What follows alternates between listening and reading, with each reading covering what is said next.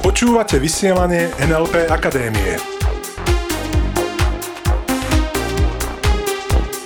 Zaujímavosti a novinky o NLP.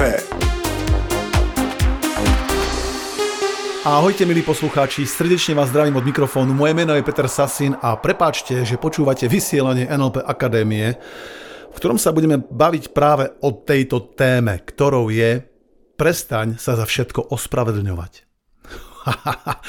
Aké je to krásne slovo ospravedlňovanie sa, to bude dnes výzva pre môj jazyk, pre moju výslovnosť. Každopádne, bude to výzva aj pre teba, pretože povieme si a ukážeme si dnes, že viac ako 99% z toho, kedy si sa niekomu ospravedlňoval, alebo ospravedlňovala, bolo zbytočných a kontraproduktívnych. Čiže poďme sa najprv pozrieť, prečo je táto téma vôbec dôležitá. Pozri sa, keď sa neustále ospravedlňuješ, aj v situáciách, v ktorých to vôbec nie je potrebné, ani nutné, dokonca kontraproduktívne, tak na podvedomej úrovni vidíš sám seba ako vinníka. A ako som k tomuto dospel, si ukážeme o chvíľočku, dobre? Takisto aj iní ťa tým pádom vidia ako vinníka, keď neustále sa za niečo ospravedlňuješ a omlouváš, čo môže viesť k nízkej sebaúcte. Čiže to, čo chceme dnes vyriešiť, je práve tento problém a keď to vyriešiš, keď sa nám to podarí, tak to, čo budeš cítiť, bude oslobodenie sa od konceptu viny. A to je super, super výsledok, pretože stúpa tým pádom tvoja sebaúcta a vidíš sám seba, aj iní ťa vidia, bez tej prizmy viny. Dobre, bez tej optiky viny. Pretože mnoho ľudí sa momentálne nachádza v situácii, že dookola hovoria, prepačte, môžem sa niečo opýtať? Chápeš, už v tej otázke je akoby zakomponované, že sa ospravedlňujú za to, že majú vôbec nejakú otázku. Prípadne hovoria uh, veci typu, a možno aj ty zatiaľ ešte hovoríš, OK? Prepáčte, že ruším. Prečo by si sa ospravedlňoval za to, že rušíš? Prepáčte, že som tu asi nevhod. Alebo ja sa veľmi ospravedlňujem a nemám pripravenú prezentáciu. Alebo aby sme nevynechali ani českých priateľov, ja sa velice omlouvám, mám trému. Skrátka, chápeš, niekedy sa ľudia majú tendenciu ospravedlňovať aj za vlastné pocity. Prepačte, že meškám. Je ďalší taký príklad. Aj keď tu cítim, že tu by si možno povedal, ej, počkaj Peter, toto už je trošku iná situácia. Alebo keď meškáš, vieš, to už sa týka aj tých druhých ľudí. No posvietime sa aj na toto, priatelia, pretože si myslím, že celý ten koncept ospravedlňovania sa je úplne mimo myslu, že je skrátka, neviem odkiaľ sa vôbec vzal. A ukážeme si, že v 90 prípadoch zo 100 je úplne kontraproduktívny a nie je vôbec na mieste. Existuje jeden prípad zo 100, kedy je vhodné sa ospravedlniť a ukážeme si ho a pomenujeme si ho. OK, lebo to, čo mnoho ľudí hovorí naozaj, je vo svojej podstate, keď hovoria všetky tie prepáčte, môžem sa opýtať, prepáčte, že ruším, prepáčte, som tu nevhod. To, čo hovoria naozaj, je prepáčte, že existujem. A ja viem od mojich klientov, že takýto pocit niekedy ľudia majú zo seba, že prepačte, že existujem, prepačte, že tu vôbec som. A to je veľmi limitujúci stav. A chceme si dnes povedať teda ešte raz, že 99% ospravedlnení je zbytočných a kontraproduktívnych. Je v nich každopádne zakomponovaný neprospešný predpoklad. A poďme si povedať, čo tým presne myslím. Neprospešný predpoklad, čo to je? Pozri sa. Na to, aby každá veta dala zmysel, potrebuje, aby boli splnené určité predpoklady. A keď napríklad niekto povie, že prepáčte, mám otázku, tak aký predpoklad platí v tej vete, alebo aké predpoklady platia? Tak jeden z tých predpokladov je, že je to ako si nevhodné, že sa chcem opýtať otázku, preto sa za to už vopred ospravedlňujem. A to ospravedlnenie požadujem od vás, od toho, komu sa chcem ospravedlniť. Čiže chcem sa ako keby vyviniť z toho, že mám otázku. Inými slovami, ak sa chcem vyviniť, tak e, zbaviť sa viny, takže mám nejakú vinu. Dáva zmysel, ako som k tomu dospel, ako sme touto dekonštrukciou si ukázali, že keď niekto povie napríklad prepáčte, e, som tu asi nevhod, prepáčte, zabudol som si pripraviť prezentáciu, vy musíte prepáčiť, to je prvý predpoklad. Ty musíš niečo urobiť, aby ja som sa cítil dobre, alebo iní musia niečo urobiť, aby si sa ty cítil dobre, ak sa ospravedňuješ, alebo sa chceš možno pred nimi vyviniť, znamená zbaviť viny, znamená že je tam nejaká vina. A pozor, predpoklady platia veľakrát hlavne na podvedomej úrovni. Na vedomej úrovni samozrejme ľudia s tým obvykle nemajú problém, pretože to berú ako súčasť slušnosti. No tak jasné, nie je problém, nemáte prezentáciu. Nie jasné, kľudne sa opýtajte, to nevadí. To je to, čo povedia ľudia na tej vedomej úrovni. Lenže tá muzika sa odohráva na podvedomej úrovni. kedy to vedomie odpustí a nemá s tým problém, lenže to podvedomie vie, aha, a cíti ten predpoklad. Je tam vina. Preto hovorím o tom, že keď sa vyvinuješ, tak na podvedomej úrovni ťa druhý skrátka môžu vnímať ako vinníka. Mimochodom nie len tí druhý, pretože keď rozprávaš, počúvaš sám seba a ty sám seba môžeš, sama seba môžeš vnímať ako vinníka. Verím, že dáva zmysel, čo hovorím, že takto sa vieme s týmto stotožniť.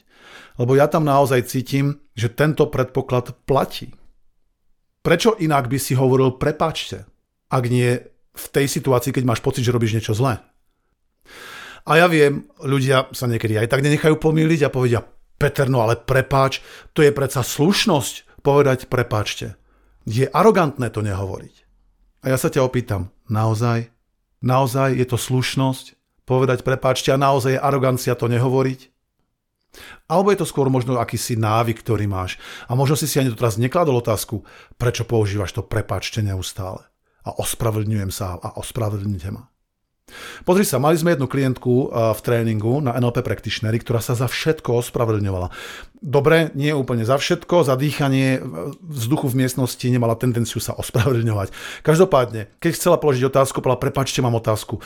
A keď niekam prišla, prepačte, že ruší, môžem, eh, nechcem vás vyrušovať, chcela sa zapojiť do tej diskusie nejakej, ktorú sme tam mali. Nevedela si predstaviť, keď sme túto tému u nej spomenuli, že by to nepoužívala, pretože bolo to tak silnou súčasťou jej komunikácie a jej modelu sveta, že si to nevedela predstaviť, prestať používať. Presne jej námietka bola, že to bude arogantné, to budem pôsobiť na druhých arogantne. A povedal som jej, otestuj si to. A začala to testovať. A za to jej patrí veľký rešpekt.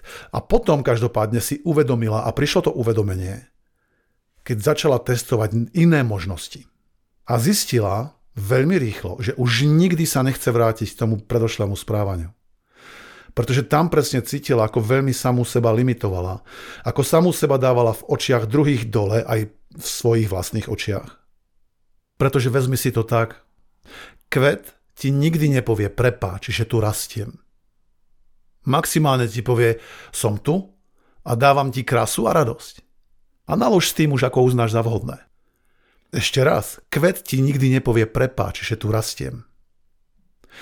A ja naozaj chcem, aby si si túto metaforu privlastnil a privlastnila a možno si povedala, dobre, som kvet, ktorý tu je a rastie a dáva krásu a radosť. Prečo by som sa za to ospravedlňoval? Vieš, lebo ja keď vidím, ja trénujem speakerov eh, v mojich eh, niekoľkých programoch, trénujem rečníkov a keď vidím napríklad rečníka, ktorý sa ospravedlňuje za svoju trému, za to, že nemá pripravenú prezentáciu trebárs, tak niekedy si hovorím, čo tento človek naozaj robí. A možno si len neuvedomuje, čo tým spôsobuje zase na tej podvedomej úrovni, že dáva tak trošku sám seba dole. A ja mám podozrenie mimochodom, že mnohí, či už rečníci alebo aj v iných kontextoch, mnohí používajú takéto a podobné ospravedlňovania ako akýsi pláštik ochrany ako akúsi takú výhovorku, že prepáčte, viete, ja teraz nepodám svoj perfektný výkon, lebo mi v tom niečo zabránil. Je to ako by znižovali zámerne tú laťku, tú, tú, áno, to očakávanie voči sebe. A keď sme v, tom, v tej oblasti rečnenia na verejnosti, tak ja mojich speakerov učím, ty si sem neprišiel znižovať svoj význam. Ty si prišiel iných inšpirovať a transformovať, je tak? Preto zvlášť tí z vás, ktorí prezentujete na verejnosti, vyhoci zo slovníka, minimálne v tomto kontexte, aj keď ja ťa budem vyzývať k ďalším kontextom, vyhoci zo slovníka slovo prepačte. A ja doslova to už počujem, Peter, ale to nejde, to je arogantné. Pozri sa, existuje jedna výnimka, ktorú si teraz spomenujme, aby sme sa od niečoho vedeli odraziť. Dobre, takže poďme si povedať, kedy si myslím, že to ospravedlnenie alebo to povedať prepáč je absolútne na mieste je jedna vec, pri ktorej si naozaj myslím, že je vhodné a práve že veľmi dôležité povedať prepáč. A to je to, keď sa zachováš hlúpo a niekomu tým ublížiš. Ešte raz, ak sa zachováš hlúpo a niekomu tým ublížiš, go for it. Jednoznačne príď za tým človekom alebo za tou skupinou ľudí a povedz prepáč. Zachoval som sa hlúpo a vidím, že som ti tým ublížil a naozaj sa chcem za to ospravedlniť. Čo môžem urobiť preto, aby som to napravil? Čiže to je jeden z tých 100, kedy si myslím, fajn, tam je to vhodné. V tých ostatných situáciách mám otázku, prišiel som sem, meškám, čo keby si skôr použil slovo ďakujem? Lebo ešte raz, ten predpoklad v tom slove prepáčte je som vinník, zbavte ma viny. Vy musíte niečo robiť, aby som sa ja cítil lepšie. Čiže inými slovami, na vedomej úrovni povedia úplne v pohode, na tej podvedomej úrovni cítia potom celý čas vašej interakcie, že tam bola tá vina. A to možno spoznajú len tí, ktorí sú citliví pre svoje myšlienky a pre svoje pocity, len každopádne ten predpoklad tam platí. A podvedomie reaguje na predpoklady. Takže čo keby si namiesto toho, aby oni museli niečo spraviť, aby ty si sa lepšie cítil, aby tam nebol ten princíp viny, im dal iný predpoklad a iný pocit. Čo keby si im dal vďaku za to, že ťa počkali? Otestuj si prosím ťa na budúce, keď budeš meškať niekde, alebo ak budeš meškať niekde náhodou, dobre? Povedať namiesto prepačte, že meškám, jednoduché, ďakujem, že ste na mňa počkali. Veľmi si to cením. Otestuj to. Nehovor mi vopred, že to nepôjde. Lebo ti nebudem veriť, lebo ti poviem, otestoval si, otestovala si. Ja ti môžem povedať, že moji klienti a ja 100 zo 100 úspešných. Keď sme povedali na miesto prepačte, ďakujem v takomto prípade.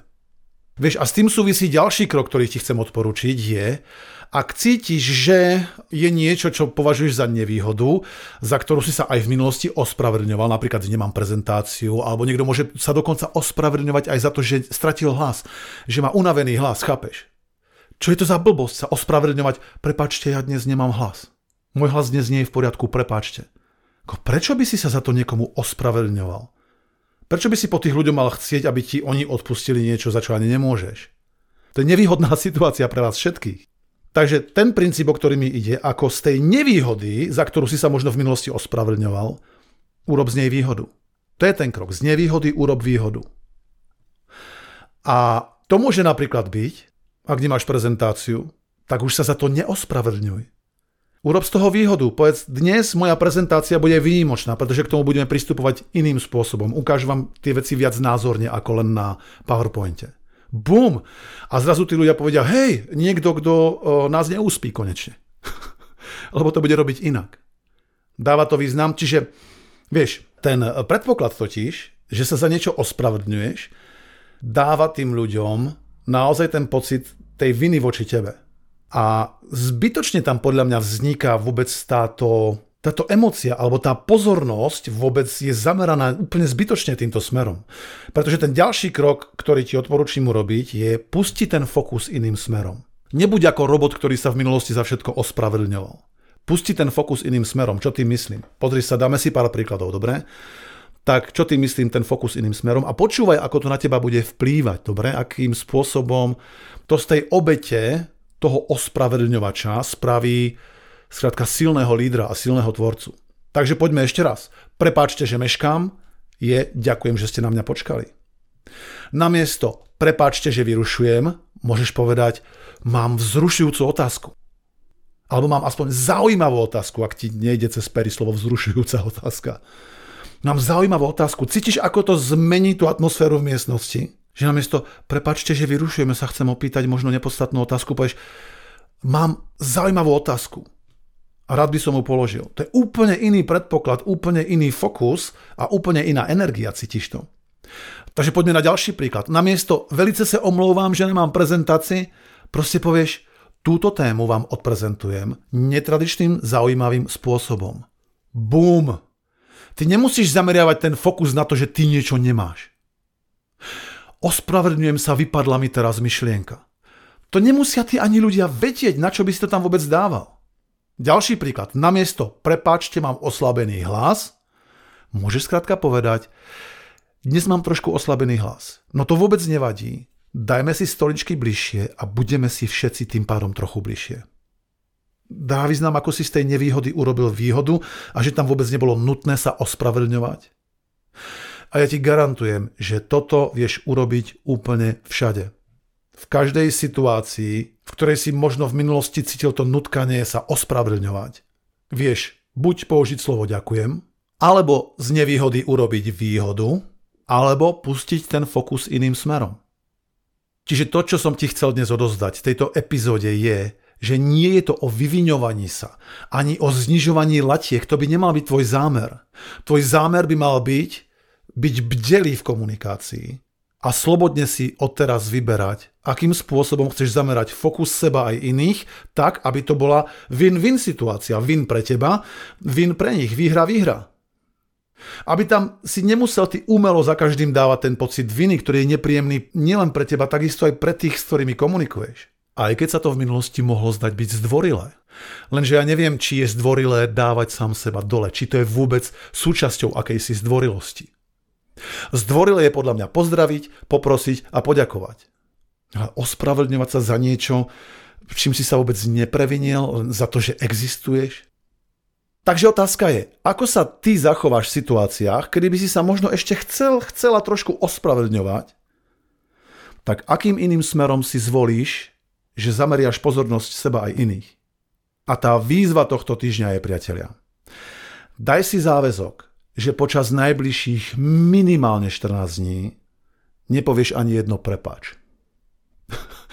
Uú, tak to je docela husté. Ideme do toho, priateľa, ideme do toho spolu, že počas najbližších minimálne 14 dní nepovieš ani jedno prepač. To samozrejme znamená, implikuje, že sa ani raz počas tých 14 dní nezachováš hlúpo, aby si niekomu ublížil, pretože to by, tam by to bolo na mieste. A takisto platí, že vyhodíš všetky tie zbytočné prepáčte. Prepáčte, že počúvate tento podcast. Som povedal pomerne v prvej vete. Cítiš, aká je to blbosť? Takže takisto aj ty vyhod si to slovo v najbližších 14 dní z tvojho slovníka. A daj mi vedieť, ako to na teba vplývalo, čo sa zmenilo, ako si to cítil, ako to cítili ostatní. A ja som hlboko presvedčený, že ostatní to nie len, že budú vnímať úplne v pohode. Naopak, na tej podvedomej úrovni ti budú vďační, že ich zbytočne neotravuješ nejakým zbytočným prepáčte a ospravedlňujem sa. Máme dohodu? Máme deal? Verím, že áno, veľmi sa z toho teším. Držím ti palce, aby ti to špičkovo fungovalo a hlavne, aby si to otestovala a otestoval. No a budem sa tešiť na tvoj feedback, na tvoju spätnú väzbu. Dovtedy prajem všetko skvelé, teším sa na teba na budúce. Ak ti tieto podcasty dávajú zmysel, veľmi sa potešíme, keď zostaneš s nami.